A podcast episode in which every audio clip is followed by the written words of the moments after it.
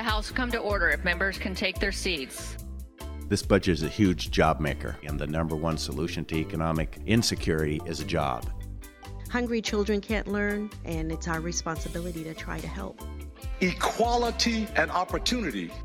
I believe most people are here because they want to do some good. Welcome to Capitol Ideas, the podcast where members of the majority Democratic caucus in the Washington State House of Representatives sit down for a while at the state capitol and talk about ideas. Their ideas like sustainable budgets, affordable housing, expanding equity, clean air and water, healthy families, and strong schools. What they have in common is that they're ideas that reflect the real values of the people of the Evergreen State. Representative Emily Alvarado is in the idea seat today. She's a first year lawmaker from the 34th District, which I'll leave it to her to describe. Emily's a longtime housing activist and the former director of the Seattle Housing Office.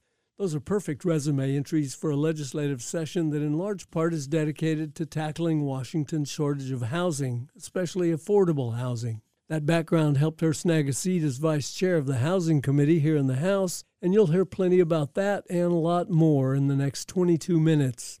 So settle in, grab a cup of coffee, and get to know Representative Emily Alvarado. We recorded this on Friday, March 24th, 2023, and here's how it went.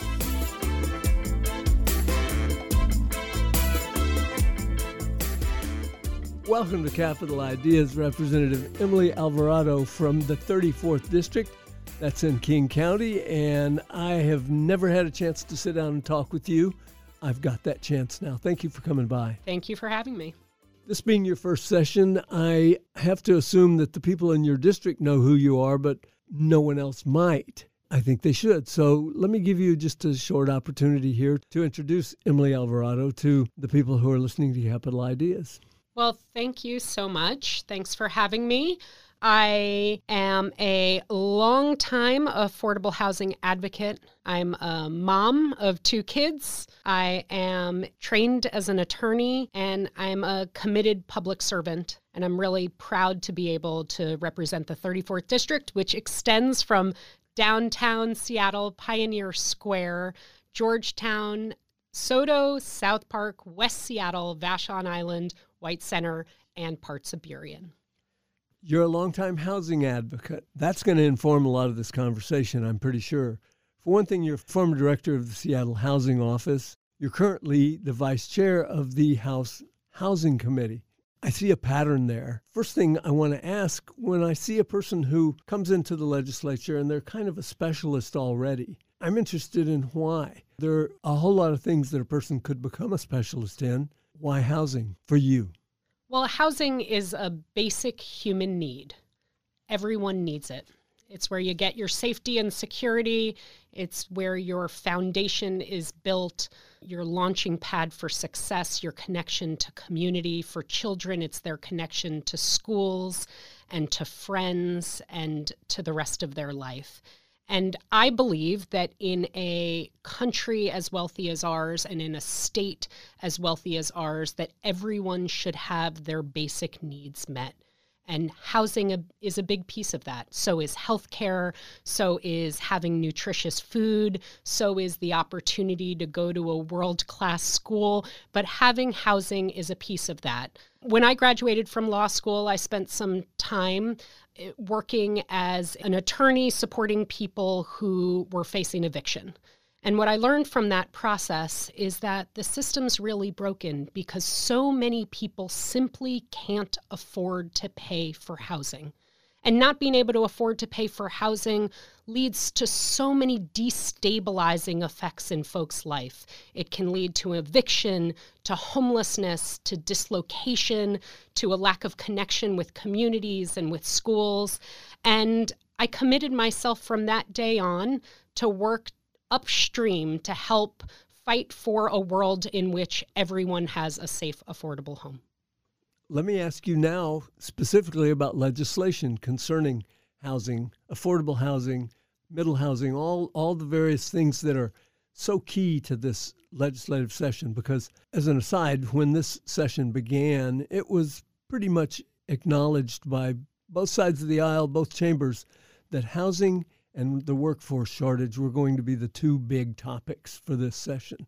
Obviously, I'm talking to the housing person right now. What's going on there? What are we doing?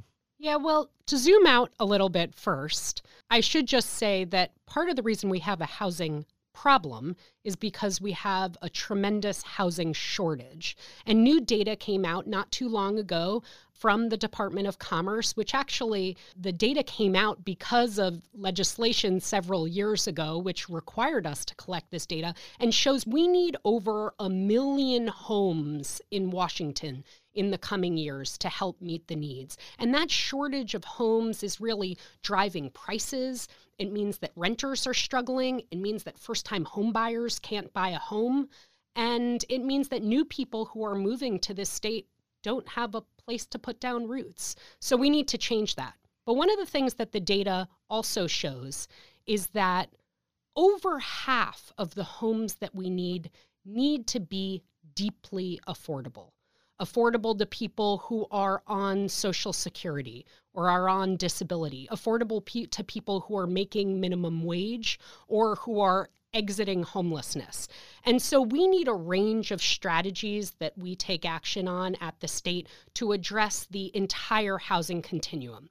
You asked about legislation. First, we're looking at a suite of bills to help create more homes overall and address, in particular, the higher end or half of the uh, homes that are needed in the market. We passed legislation in the House to help create more housing choices in all communities. Some people know as, of this as missing middle, but it'll help to make sure that in communities where I live in West Seattle, that you have better opportunities for new home buyers and renters to come in through the development of more townhomes and fourplexes and small courtyard apartment buildings. We're also taking steps to make permitting more efficient and easier so housing can be built faster and it can be built at lower price points. We're making more options to build ADUs in communities, accessory dwelling units, so that there's a variety of housing types. And that's an important piece of increasing the supply of homes overall. But I mentioned this affordable component too, right? We need homes that are deeply affordable. And when you do the math, those are not homes that the market is going to build. And if we leave it to the market alone, we're not going to have the housing that we need for all of our community members. And that's where we need investment. We're looking at legislation right now like the Affordable Homes Act, the real estate uh, excise tax, which would generate new revenue to help to invest to create new affordable homes. There are other options that are being talked about as well, but revenue is a key piece to make sure that we have the resources to build the homes we need. Look, building a home isn't rocket science. What we need is the resources to be able to make those investments. At the state, we've invested in the Housing Trust Fund for decades. It works. It helps to create homes for seniors, for people with disabilities, for people exiting homelessness in rural communities, in urban communities. We just need to get to work at raising those resources so we can make the investment at the scale that's necessary to really solve this problem. That's a big answer. Every segment of what you just said can be addressed and probably is being addressed by separate pieces of legislation. I won't ask you to go through the whole laundry list of this bill, that bill, and the other bill, but I will say, how is housing doing? Since at the beginning of session it was determined that housing was going to be one of the hallmarks of success or failure for this session, how is housing going? Well, in the House, we're making real progress on some of the critical bills that help to expand housing supply. And we have a good opportunity to, concurrent with the budgets, move out some legislation that can increase resources for affordable housing.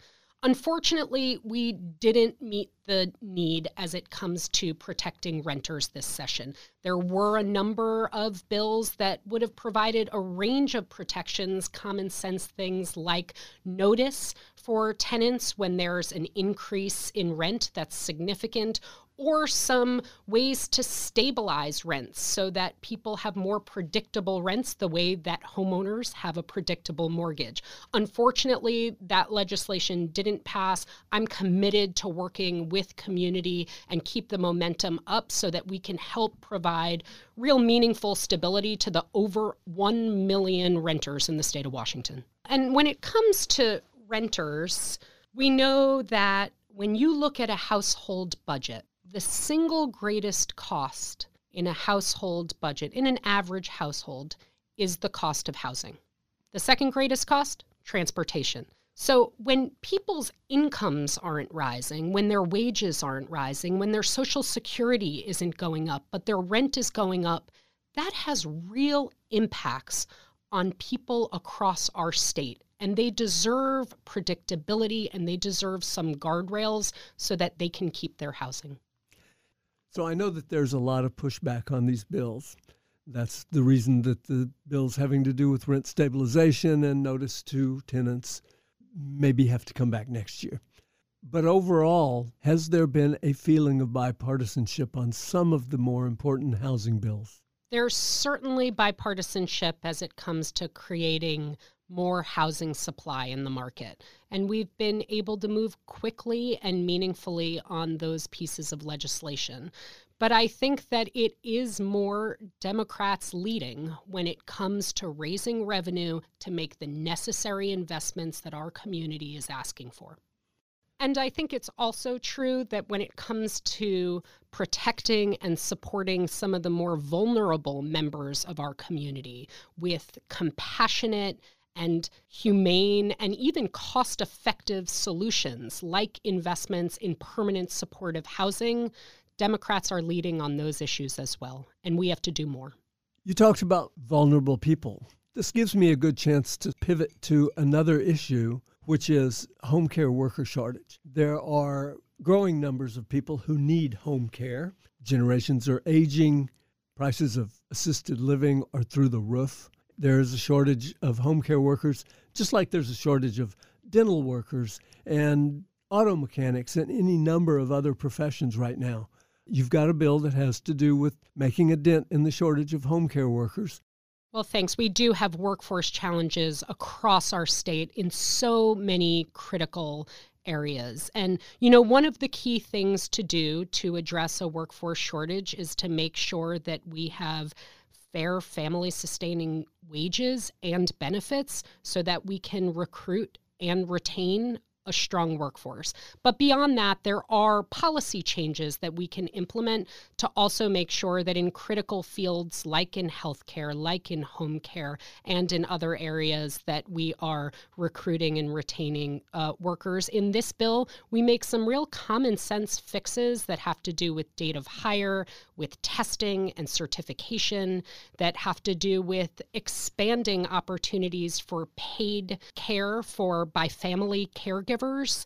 And we make those changes because, as you said, we know there's incredible need in our community for people to get care at home so that seniors and people with disabilities can live with dignity and with independence in their home. And we need over 70,000 new home care workers in the state of Washington by 2025 to help meet the growing need. So, this bill is one small step as part of a big package of bills moving forward and a coordinated effort to help strengthen our workforce in critical fields. And is it, in fact, moving forward? It is moving forward. We've already had a public hearing and it's moving through the Senate Healthcare Committee. Congratulations. Thank you. That's one piece of others. Um, you mentioned working with um, and supporting vulnerable people. That's something that I'm really passionate about, as I mentioned. And in this state, we have created um, systems, a social safety net to help people when they're vulnerable. Um, we have a cash assistance program, for example, aged, blind, and disabled. It's one of our key programs in this state to make sure that elderly people, people with disabilities who can't work, have access to modest monthly stipends so that they can stay afloat and pay for life's basic necessities.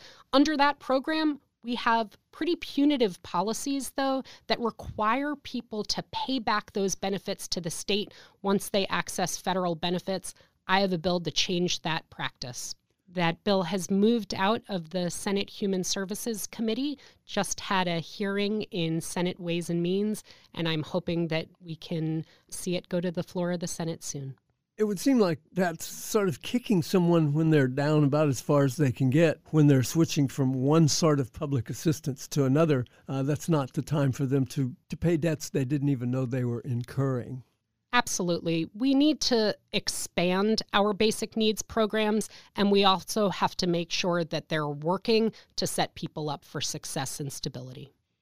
And just because I like to explain things now and then, since most people don't work at the legislature, um, when we talk about something, a House bill that has just moved out of a Senate committee, that means it passed the House as a full chamber already and has gone across the rotunda. It passed the House with strong bipartisan support. That's the best kind. I want to move kind of horizontally now to another segment of our population that is vulnerable and is tied to the state more than many people, and that's foster youth. The foster system has been improving. It's not perfect yet, and I think that you've got some bills that will help it to become a little less imperfect. Well, we know that youth in the foster care system are in our care and they're looking to us to do right by them. When I became a legislator, I learned that about 10 to 15% of youth in the foster care system actually receive federal benefits. It's their property, but those benefits are garnished by the state and taken to pay for the cost of care. Now, imagine we're taking resources from some of the more vulnerable youth in our state, and those resources instead could be a financial nest egg to help youth when they exit the foster care system have more financial stability and more opportunity.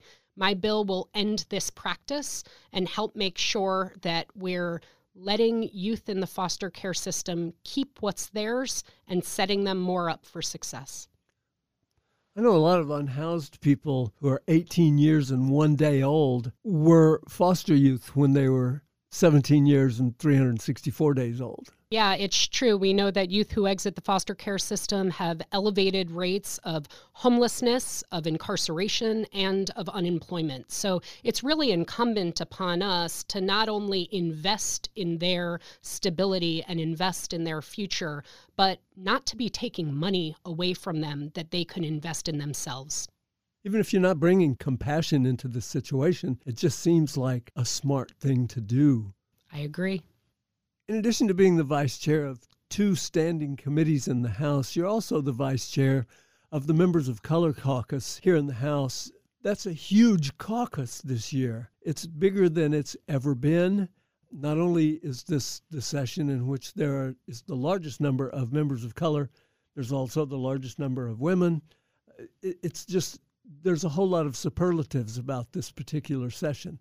The members of Color Caucus came into this session with some priorities of, of their own. I think those really mix in with all the other legislation. But I'm just wondering what's the optimism level on the bills that you considered to be important this session?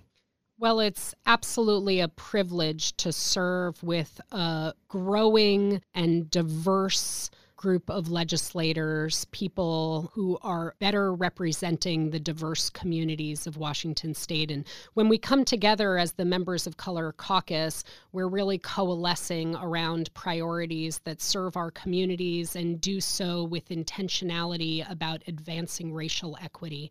We made some progress on those issues there's still a lot more work to do.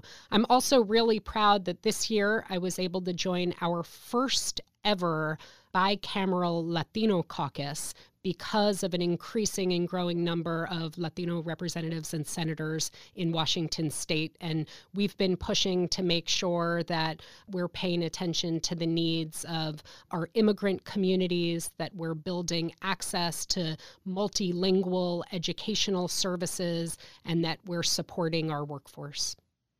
We've been talking for over 20 minutes here, and I know that your time is limited. We have already had to reschedule this appointment a time or two because of the fact that everybody down here has a tight schedule. But before I let you go, I want to give you a chance to talk about whatever you want to bring up. But also, before I give you that chance, I want to ask you about reproductive justice. Uh, that is something that has been key in several pretty high profile bills here this year. I believe that every person should be able to make their own healthcare decisions.